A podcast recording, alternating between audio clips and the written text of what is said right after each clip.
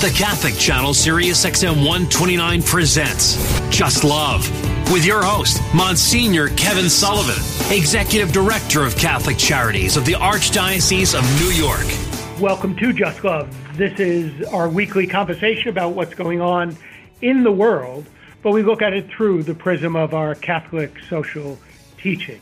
Um, I'm Monsignor Kevin Sullivan. Tom Dobbins is here with us. Uh, he kind of takes responsibility for making sure we have interesting guests with whom we can speak. And so I'm delighted that Tom is kind of with us today. And today we're going to have um, a variety of different uh, different guests that are that are here. And so um, I'm really pleased that we're going to be having this this conversation. Tom, how has the end of your summer gone? It, it, you know, Monsignor, it's been actually uh, very good. Um, you know, it, the the summer finished out well. I uh, I got down to the park for a couple of days. The weather was actually very nice. Uh, I really was enjoying, uh, you know, being down by the river and doing some reading. And so I, I had a pretty good end of the summer. I can't really complain, but I hope the good weather continues. Just because summer's over, Monsignor, I don't want I don't want I don't want winter to come soon. I want a nice, robust autumn. Okay, so um, but how? Um, what? Uh, which which river?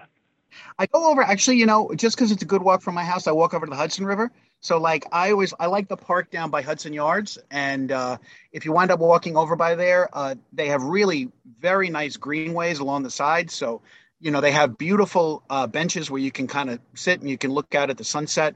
Because uh, usually, by the time I get there, by the time I walk across the city, it's You know, it's late afternoon, so I don't get the sunrise. I get the sunset. Um, but it's really, really beautiful, Monsignor. If you if you ever get a chance, you should go down. Like the really nice parks between like thirtieth Street and twenty-third Street. They're, they're really, really beautiful. Well, I know that because I think if you remember um, the um, that we had uh, a couple of years ago, I think I spoke about this when. Um, I, it was actually before the pandemic, where I actually walked around Manhattan Island. I do remember that, Monsignor. I do. I was, uh, that's a, that's an impressive walk. Yeah. So, so in fact, um, the, um, you know, the area that you're talking about, I know very, uh, very well. And I, um, really um, enjoyed the walk that was around there. And, you know, interestingly, one of the things that that is very interesting about that part of the world is that that area is, I, I don't want to say a little bit, well, let me say it this way. It's a little bit man-made. It's not natural. They kind of like created that and, um, you know, a little bit... Um, a little bit different than some of the parts in the northern part of Manhattan, which, you know, are much more natural. Now, they have built a few walkways there, but they haven't done kind of the extensive stuff that uh, that they've done in the area that you're talking about. So I kind of like both of them, but I think it's um, it's it's good that, um, you know, there's a variety of stuff if you walk all the way around uh, Manhattan, you know, about uh, around Manhattan Island. So it it is a little bit of a of a kind of an interesting walkway around uh, around Manhattan. So anyway, so that's good. So why don't we um, why don't we go to our our first guest? Our first guest is Nahela Hadi, who is now a consultant, but for many years she worked at the United Nations Association of the United States of America. So I'll be interested to learn a little bit more about that. Um, she herself was born in Afghanistan, and some of the work we're going to talk about is what she's been doing with um, Afghan uh, Afghan women who uh, left Uh, Afghanistan and have been are now in the United States. So let me say a word of, of welcome to uh, excuse me, Nahela Hadi. Thank you for joining us on Just Love. Thank you so much, Monsignor. Um, I've loved being here with you and uh, listening to your conversation and uh, getting this opportunity to talk about this important issue. Okay, so the first thing I want to make sure is that I said your name correctly. Yes, Nahela Hadi. Okay, I think, yeah, that's, if I think of the Nile River, exactly, and, and yes. that, that's, a, that's a good way to think about it. So, Nahela, tell our, give our um, listeners a little bit of sense of you, your background, um, uh, how'd you get to where you are now? Um, sure. So the quick story is, um, you know, I was born in Kabul, Afghanistan. Um, when I was seven, my father joined the United Nations. So we left Afghanistan and moved to Thailand and Kenya, um, which is actually where I did most of my formative growing up.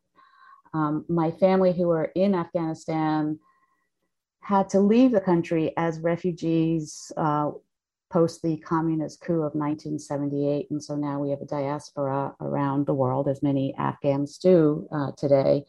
So sadly, the um, country has been seeing, you know, its state of turmoil and war uh, for over forty-four years now. Um, you know, growing up uh, as a child of a U N employee, of course, I became very quickly aware of Uh, the world that we live in outside of, you know, the borders of, of uh, my home country. And my work sort of continued with that as my studies, my interests were all around international issues and affairs and about how do we all work together to make the world a better place. It's a very idyllic sort of view of, of the world, but that's how I operated and still do. Mm-hmm. So, um, yeah, so then I ended up, uh, you know, working at the United Nations Association for over ten years. Ah, and where were you, were you working at another organization prior to that? Yes, yes, I've, I've worked, but I've been in the nonprofit cause-related world um, all of my working life. Um, so I've worked around uh, a number of different issues, you know, including immigration, um, access to healthcare, uh, H I V/AIDS, uh, you know, diversity and inclusion, um, but the the most sort of recent full-time um, position that I had was at the United Nations Association, where I initially led uh, the Adopt a Minefield campaign, which was to raise funds for clearing landmines around the world. Um, and then beyond that, I moved to becoming vice president of um, humanitarian campaigns and developed a campaign for supporting H I V/AIDS orphans in Africa, and then became the chief operating officer of the organization um, as a whole. And when I was working, um, you know, my work with landmine clearance, uh, Afghanistan was one of the countries that we supported and raised quite uh, an extensive amount of um, money to help clear landmines, working with the United Nations and returning land back to people who, you know, couldn't otherwise use their, their land. So that's interesting. Um, and, and I, I, this interests me. I hope it interests some of our listeners. Um, I guess I just haven't thought about it. Um, where'd the landmines come from in, Af- uh, in Afghanistan? Um, at the time, that was from the Soviet invasion, right? So there were okay. landmines through all throughout the country. Um, and, uh, you know, and- unfortunately, people learned how to make them. And so as the wars continued beyond the Soviet occupation, uh, landmines continued. And, and, of course, the unexploded ordnance that then become landmines when they don't explode upon landing. Um, and then they become, you know, victim triggered. But yeah, it's it's a it's a horrible uh, weapon of war, as all are, but this is particularly terrible because it impacts people long after wars are over. And yeah. uh, you know, am I again? I know because it's so much in the news uh, these days with the um, you know England and the the death of, of Queen Elizabeth. Um, but wasn't there a member of the royal family who was? Get, raised a little bit of raised the issue of landmines as as one of the the uh, causes that they were very concerned about. Uh, yes, that was Princess Diana. She had that ah. famous scene where she walked through um, a minefield. Um, she yeah. she uh, actually was uh, you know very important in sort of bringing this issue to the forefront to beyond sort of the people who were interested in these issues on their own or international issues, but she brought it home through people's, you know, televisions. And those were powerful yeah. scenes. Yeah. So globally, how are we doing in terms of kind of destroying, getting rid of uh, landmines that may be left over from wars in various places? I mean, I, I think that, uh, you know, we're making great progress towards that, and particularly, again, the work of the United Nations around that. And actually, the U S uh, State Department provides a lot of important funding for uh, this work around the world. But, you know, at the same time, with, you know, people are learning how to use and how to create um, their own homemade devices.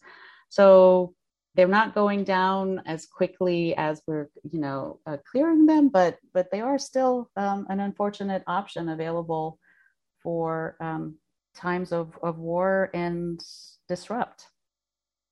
So I think what you just said, something that I think is you know, kind of a little bit sad, very sad, tragic, that Afghanistan has been in a state of war for for many, many decades, uh, beginning with the Russian invasion. Um, but you know what I don't think, you know, many of our listeners would have a sense of, and I certainly don't have a sense of this, is what was Afghanistan like before the the invasions? Well, the Afghanistan that I remember, you know, from my yeah. childhood um, was uh, a lovely country. Um, You know, definitely, you know, back then the terminology was, you know, it was a third world country. Um, so it was not uh, developed the way, you know, Europe and the United States and all that was, of course. But it was a country of of peace. Um, it had its share of problems, but um, it, it was not what, what we see today um, at all. And um, so it's very heartbreaking that, you know, what has been going on. And now I guess we'll have two generations of, of people, of Afghans who, um, you know, have been living in, in, in times of war.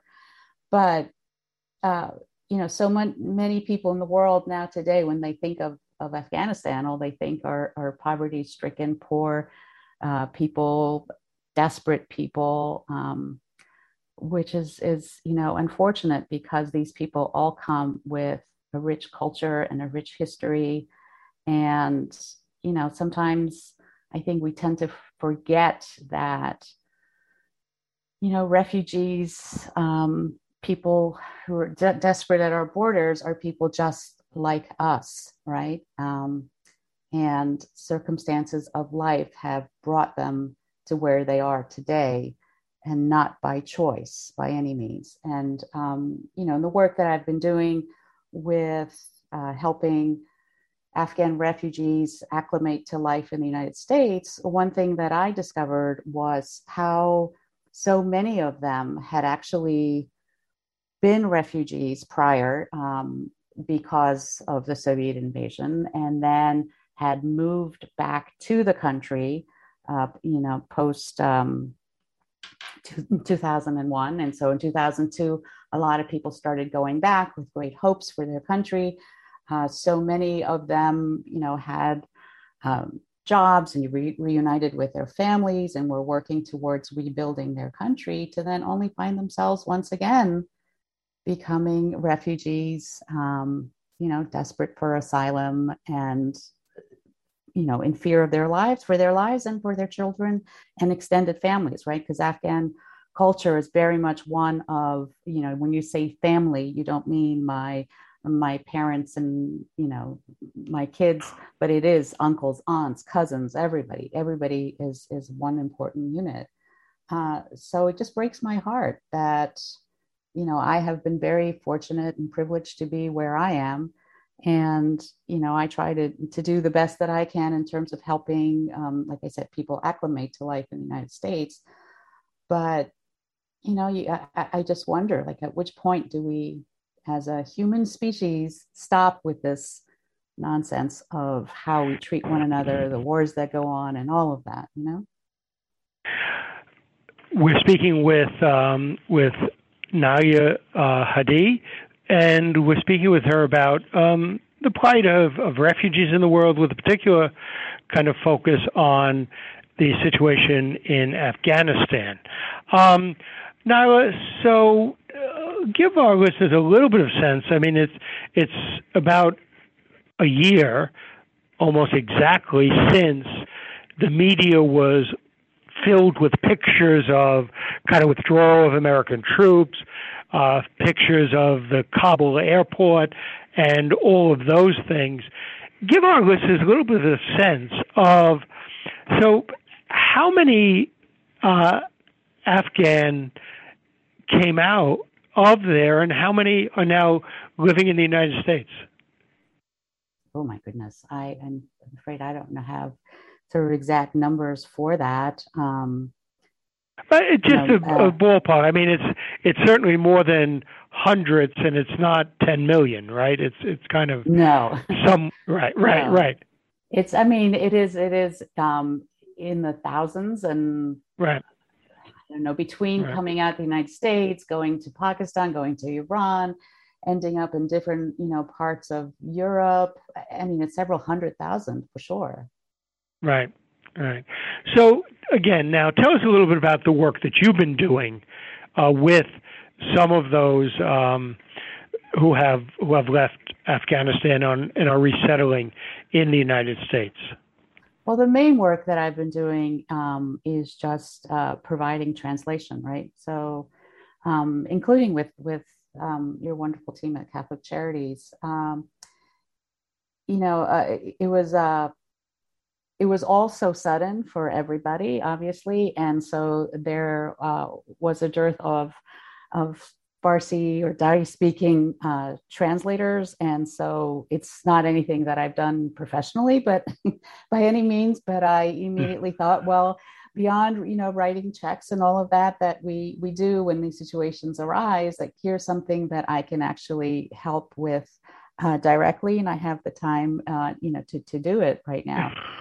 So once, you know, you start uh, with that through word of mouth, um, you know, because there were so many people, and particularly, in, I guess, in my circle of friends or people who are like-minded, who want to engage in helping, you know, people in different situations. So um, for a while, I was getting a lot of calls uh, for helping to to translate. And what was interesting for me is that, you know, I was a child when we left Afghanistan. So I actually don't read and write in my mother tongue. I'm illiterate, but I do speak the language. But then I, you know, I grew up speaking it at home with my parents, but I don't speak the formal Farsi. Um, so as a result of all of this, my Farsi has actually become much stronger, you know, but um, yeah. So basically, you know, aside from just the translating, I also, you know, um, One, talk to to people, particularly women, Afghan women, just just to, you know, be be somebody that they can be themselves with and not have to worry about um, being understood, um, not just in language, but in terms of, of where they come from, the culture, um, you know, points of reference, all of that. And then I also help, um, you know, people try um, as they navigate their way through life in the United States. Um, those who speak English and those who came um, with, you know, education and all of that obviously have an easier time. Again, it's relative uh, to those who have come, who, for example, worked, um, you know, as security at the U S, uh, U S Embassy or working with N G Os um, at that level, but who, you know, don't have a full-on uh, grasp of English, and, and their family members um, often don't have any. So again, working with them to help sort of alleviate some of the fear and nervousness, and to, you know, encourage them in terms of stepping outside of their homes um, and engaging with the community um, outside. It's, it's you know, it's it's tough for some people, obviously. So, you know, uh, now one of the things you mentioned, which I think um, sometimes maybe those who haven't done, aren't terribly familiar with kind of refugees and, and, and people fleeing from uh, tragic situations, is kind of the diversity of those who leave. And I'll just uh, give a little bit of, of kind of something that I experienced my myself, is when I visited some of the refugee camps in Kurdistan, probably about five or six years ago. Um, in that group were uh, a, a large number of professionals, doctors and teachers who had left because they were fleeing ISIS and the uh, the Taliban, uh, not the Taliban, the ISIS and the um, uh, the overnight taking over of the area around Mosul. And so you had people who were very, very um, you know, well-educated, who had been well-positioned, and now they were kind of refugees. Give us a sense, and I know you did just a little bit of it, but give us a little bit of sense of kind of the makeup of the Afghani evacuees, refugees, who have kind of now settling in the United States. Well, I think it's exactly that, what you said, right? So it's the full spectrum of those who um, were professionals and had, um, you know, sort of high-paying, high-profile positions, whether it was uh, with the government, leading, um, you know, non-governmental organization, members of parliament, teachers.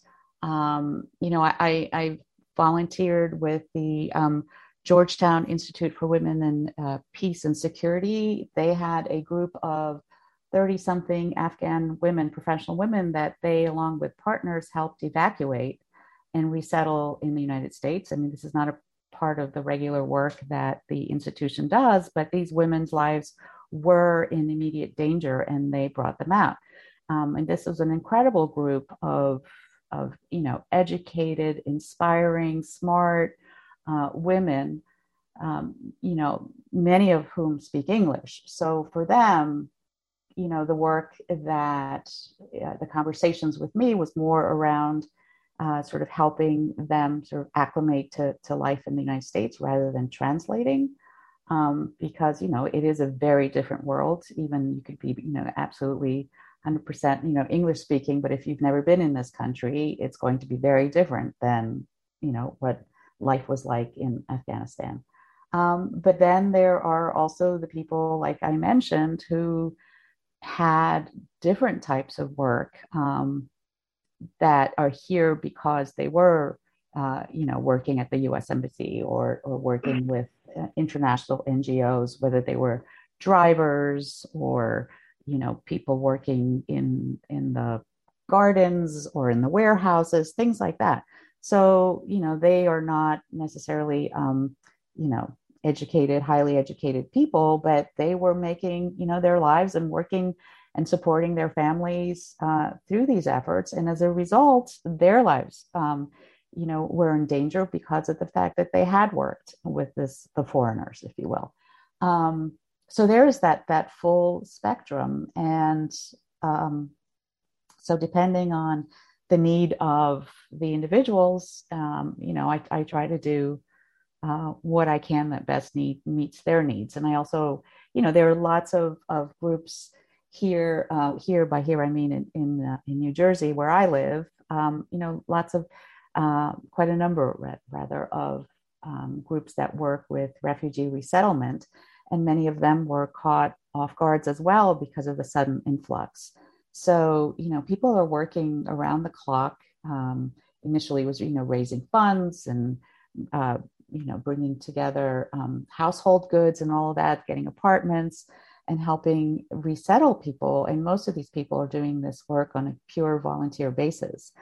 Um, so I, you know, work with a number of those and, and, help, uh, again, translate or, you know, take people to, to appointments or, you know, those types of things.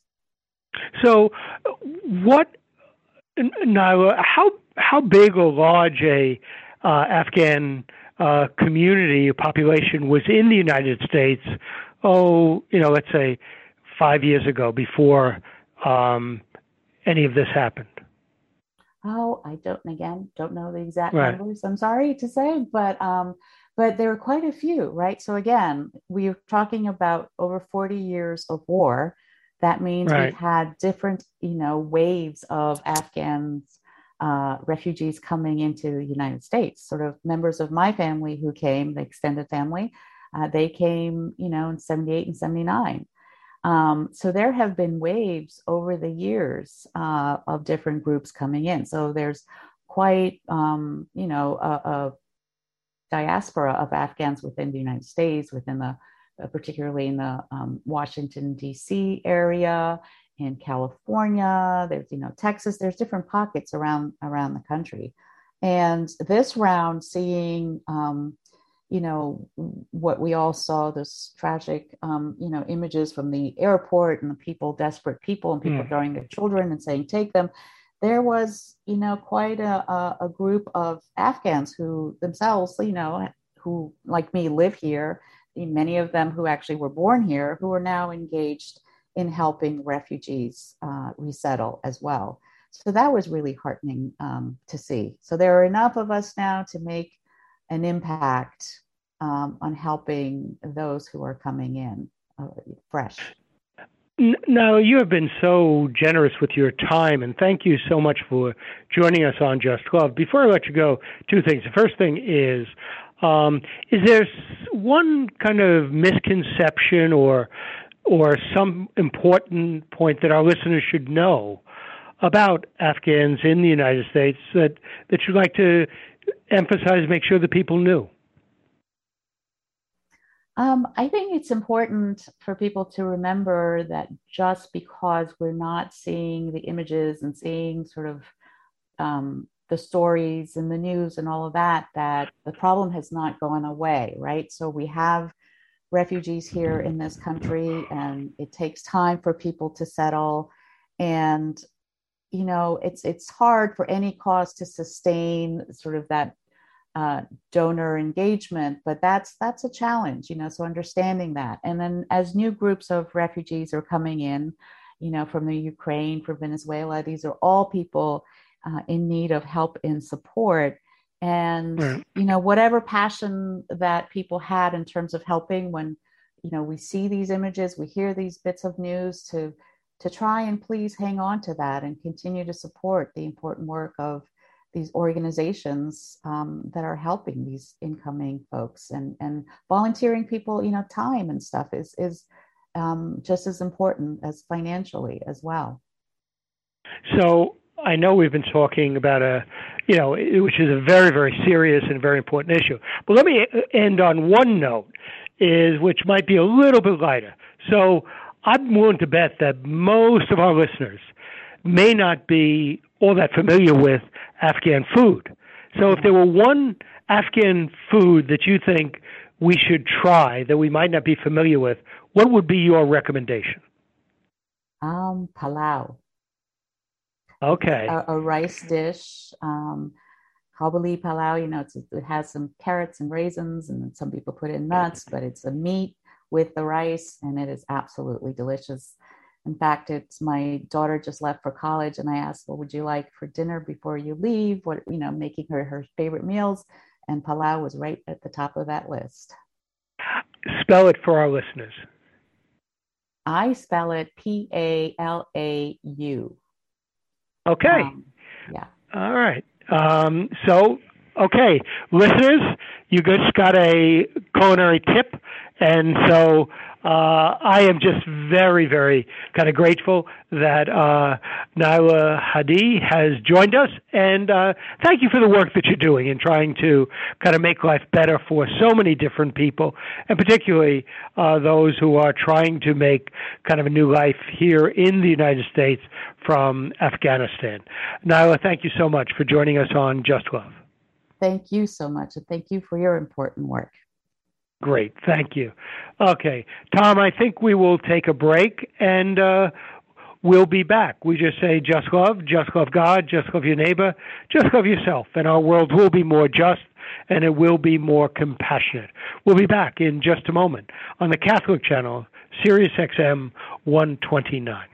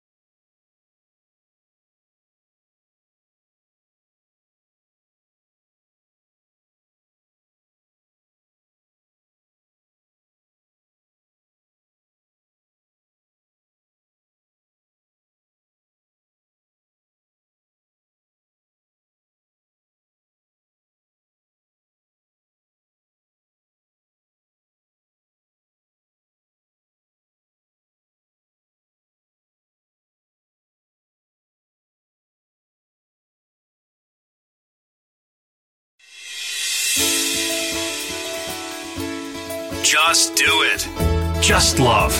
Just check out Monsignor Kevin Sullivan, who's here right now. Take it away, Monsignor.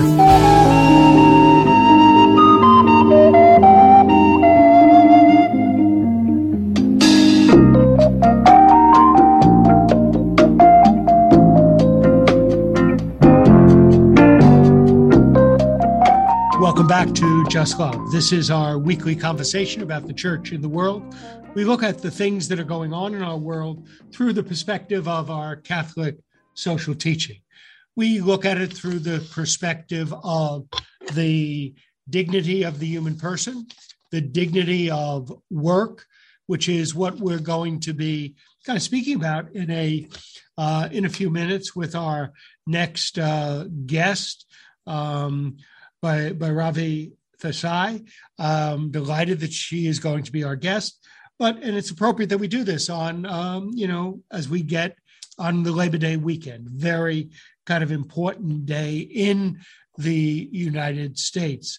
Um, the, you know, when we look at what's going on in the world, yes, the dignity of work is one thing, solidarity across the globe, which we just spoke about with our previous guest, and particular focus on what's going on with Afghans who have come to the U- United States after being kind of driven out of, of Afghanistan. Um, and we look at issues of the ecology, which are critically important. And kind of there's a little bit of a kind of a, um, a confluence of the issues of ecology with the issues of work, which kind of deals with uh, the topic that we're going to be speaking on on next. So let me bring in our next guest. I'm delighted that she is is joining us um, uh, by Bhairavi Desai. Uh, thank you for joining us on Just Love. Thank you so much. It's such an honor to be here. No, it's it's our honor to have you, but I want to get one thing straight. Would you say your name? Because I want to make sure that we don't mess it up too bad. No, you did great. Um, I pronounce it Bhairavi. Okay. Yeah, but you did great. I there's so many Indian languages, so we're hitting one of them. Both both of us. Okay. So say say it again. Bhairavi. Okay. Bhairavi. Bhairavi. Okay. Okay. Well, that actually. That's easy to remember because it's the beta, it's the beta testing. Yes. And re is easy. So I don't have to think of something for that. that is, that is, now how about your last name? Desai. Okay. Uh, now tell me, is, is, I hope this is not bad. Okay. But is Desai also used for certain ethnic groups? Um, no, well, so I'm from India. Right. My my family is Hindu. Okay. And so Desai is a common surname for people from the Hindus from the state of Gujarat. Okay. Um, yeah, so. Okay. I, I, because sometimes, you know, there are nicknames for people from different countries, and I'm a little careful because I don't want to make, I want to make sure it's, it's not kind of a derogatory term, but I thought there was something like that that people used, but but that's great. So uh, thank you, Bhairavi, for being um, on on Just Love. Um, give our give our listeners just a little bit of your own background before we get into a topic which which I am really interested about, because I have to confess, I don't understand it. I mean, I understand the concept, but I don't understand how it's going to work. But um, so tell us a little bit about your background, and so our listeners get to know you a little bit. Sure. So um, I was born in India, and I came to the States when I was six. I came with my whole family. I sh- actually used to live in North Carolina, but um, I grew up in New Jersey. And I've been organizing taxi drivers since nineteen ninety-six. Um, and a group of us founded the Taxi Workers Alliance in nineteen ninety-eight, and we're now at over twenty-five thousand members. But, you know, I, I, you know, I grew up poor. Um, you know, my my parents, uh, we were one of like the first Indian families in the small, it's a small factory town that I grew up in, in New Jersey called Harrison. And we had a population of like ten thousand, and everybody either had two jobs or no jobs, right? You know? um, and so my mom was a factory worker. My father, who had been a lawyer in India, uh, took everything that they had after a few years of looking for work and bought a one aisle bodega, uh, which is where I grew up. And so, um, and then eventually he worked at warehouses and, and other jobs, but, you know, I, I love my class and I wanted to serve it. And so I'm really proud to be part of a workers' rights movement. Well, um, Bettery, I'm, I'm delighted that you are. Thank because uh, it's so, so uh, important. Now, you know, again, you probably know this better than I, because we do have listeners from throughout the country. Um, there are taxi, there's taxi industries in most of the major cities, aren't there? Yes. And, but I would assume, given the fact that New York is the largest city, our kind of fleet of taxis and the variety of taxis probably is a little bit larger than some of the other places? Absolutely. I mean, it's the second biggest taxi market in North America. I think Mexico City has a um, little few more than, than we do. But also, if the New, the New York City taxi and for hire vehicle industry broadly, right, which would include yellow cabs, green cabs, liveries, and of course, Uber and Lyft and corporate black cars, we would be, you know, we, our private industry is bigger than most public and private transportation networks combined across the country. I think we're like in the top three with the number of vehicles. And then mm-hmm. we have, which are now like about one hundred thousand, and the number of passengers that drivers collectively serve, which is over one million every single day. one million, are they, is that, again, pardon me, I'm going to be a little technical for a moment. Is it one million different people or one million rides? one million rides. So okay. You're right. It could even be more than one million people. Well, but it's probably more than one million people, mm-hmm. but some of the people may be taking a taxi twice a day. That's true. so, it's, so it kind of even evens itself out. So a million is probably a pretty good, pretty good number. Um, now, your union, which has about fifteen thousand drivers, is it focused on any one of those subsectors? Well, we now have twenty-five thousand. Whoa! Yes. um, and we, we're not. We have a unity platform. We represent drive. We're a labor organization. We're not a trade association. We were founded by yellow cab drivers okay. in the nineties. But then as Uber and Lyft came into the industry, many of those members went to work for the companies. And we retained a, you know, a solidarity model, you know, an old, uh, you know, really what they call, right, an old school industrial union where you organize wall to wall, because that's where the real power is and that solidarity. So that's intriguing. So, so you, you members of your union mm-hmm. come from all of those areas? Yes. And more, most of our members right now actually drive for Uber and Lyft. And, oh. you know, our, our, t- you know, I think our philosophy is, we all have the same destination. Right. We're trying to get to a, a, a dignified well, point. Um, um, Bettery, pardon me for a little bit of humor, and I don't mean to, but you're on the Catholic channel. We kind of think our, our all of our destination should be heaven. You know, that's, you know, I, I don't know if the yellow, I don't know if, that, if that's a double fare zone or, or whatever. But definitely uh, outside city lines, right? uh, but but anyway. our, our philosophy is, you know, we're, we are, you know, that goal is this, we're trying to get to that same end point.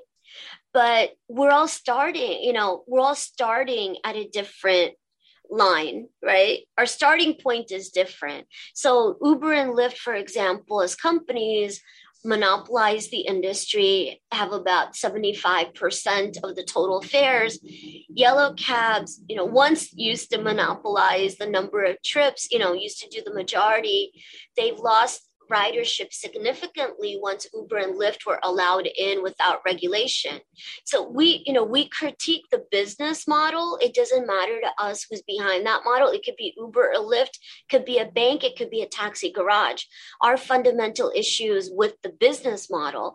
It just so happens at the moment that the companies that dominate the business model that is really out to destroy driving as a full-time job and, you know, continues to try to lower the standards and incomes are Uber and Lyft. And so that's the primary business model that we've really been organizing against. Okay, so let's now go. Uh, we could talk, and you're going to come back. I'm not going to let you get off with just one segment, but talk to us a little bit about congestion pricing. And let me set this up mm-hmm. for our listeners throughout the throughout the country. So in in New York, and those of you who don't know New York, we have kind of a central area in Manhattan where they usually kind of make a lot of movies about and stuff like that. But our city is eight point eight million people. Most of those people, like probably seventy-five, eighty percent of them, do not live on Manhattan Island. And then when you get Manhattan Island, you take probably about, oh, a third of Manhattan Island, where there's a lot of business and a lot of stuff. And it's actually where I live because my church is right near Grand Central Station. But there's a lot of congestion. A lot of people came in, and we're speaking primarily pre-COVID, pre-pandemic, but it's coming back. And so congestion pricing is an attempt to try to say, well, how do we deal with all of that congestion? And I think, so I set that up. Now you, uh, Bettery, speak speak to our listeners about what's going on right now. Um. So right now, the Metropolitan Transportation Authority, M T A, um, has put out an environmental impact study. And that study is then going to go to the federal government for approval. And if they approve, then a board is going to decide on the fee for the congestion pricing, as well as um, who is entitled to an exemption. Right. And there are a number of different parties that are fighting for an exemption, like folks coming in from our neighboring state of New Jersey who are saying, well, we're going to be double tolled because we already have to pay a toll to enter the state, um, you know, from, from New Jersey and New York. Um, and we've been fighting as drivers, we've been fighting for an exemption. Right. So yellow cabs, you know, we have thirteen thousand five hundred yellow cabs in the city of New York, second biggest market in, in, in the, you know, in North America. Um, but with Uber and Lyft and the, you know, the industry's really taken a massive hit.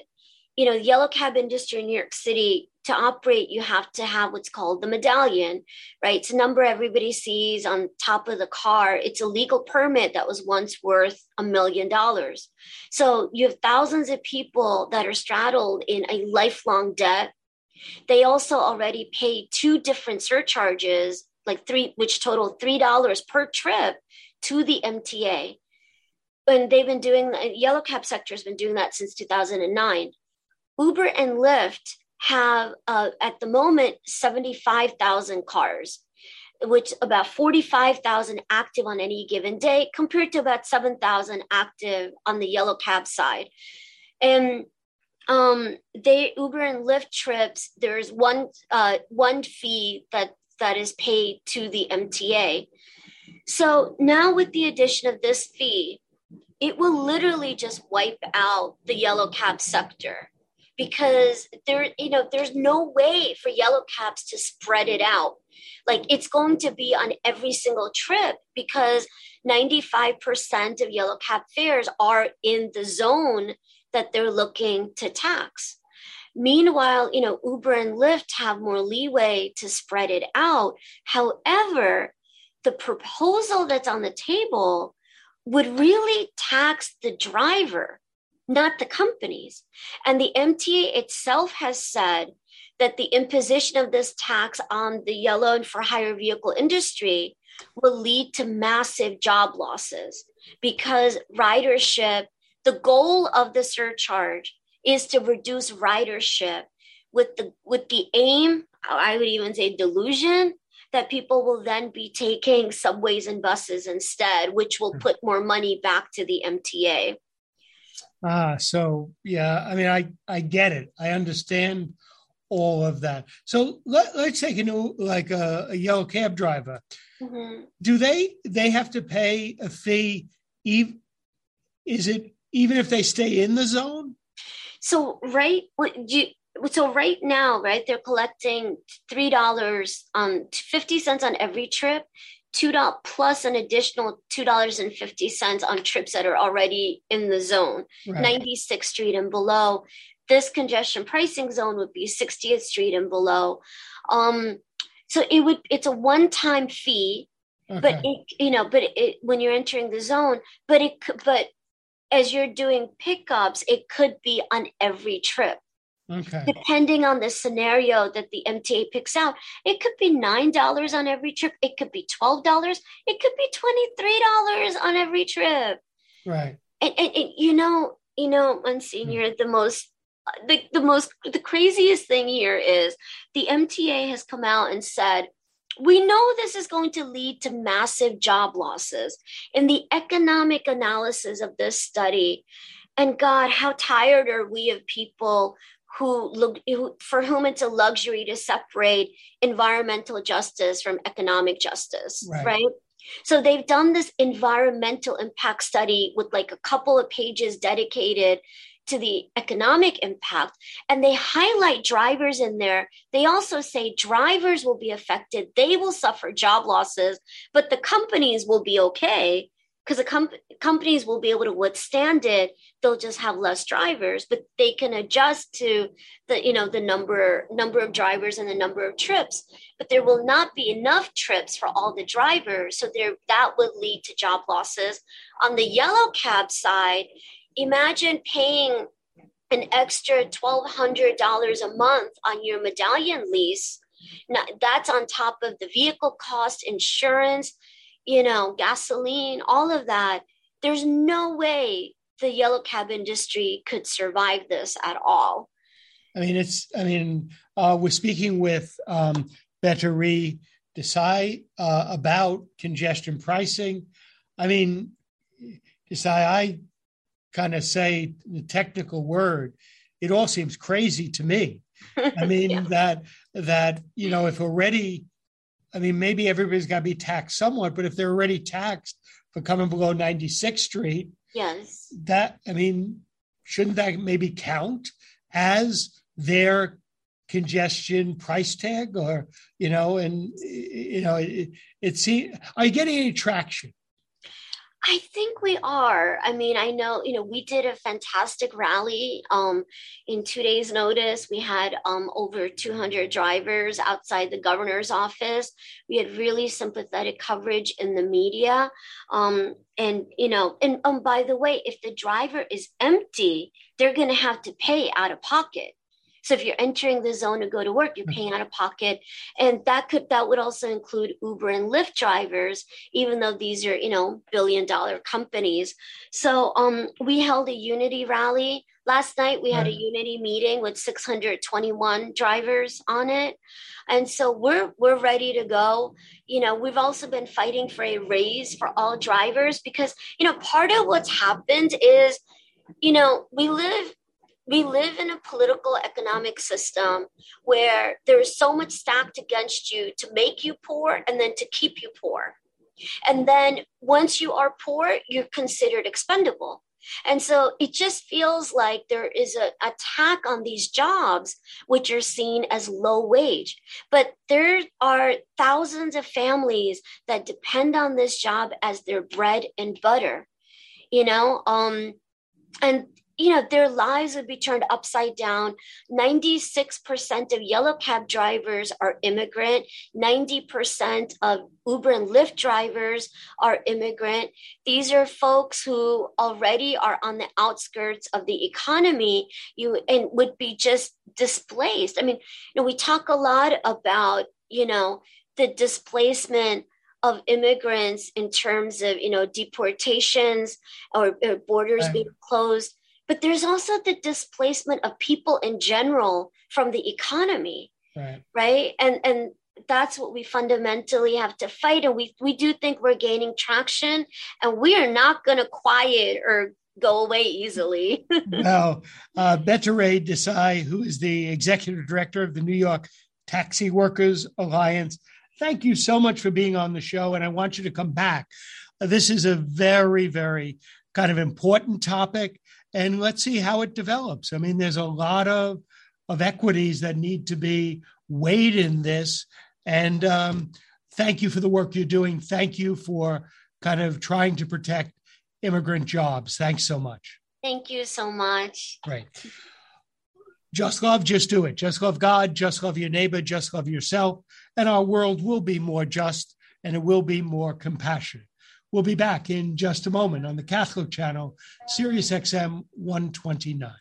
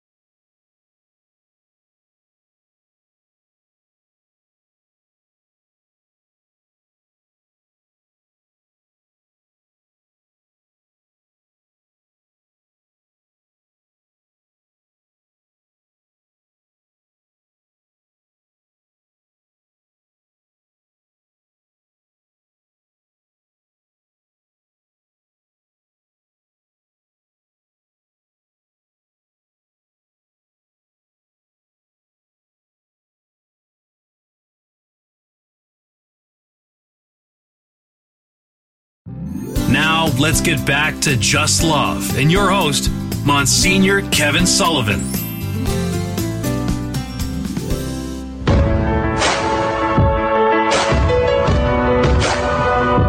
Welcome back to Just Love. Just do it. Just love God, just love your neighbor, just love yourself.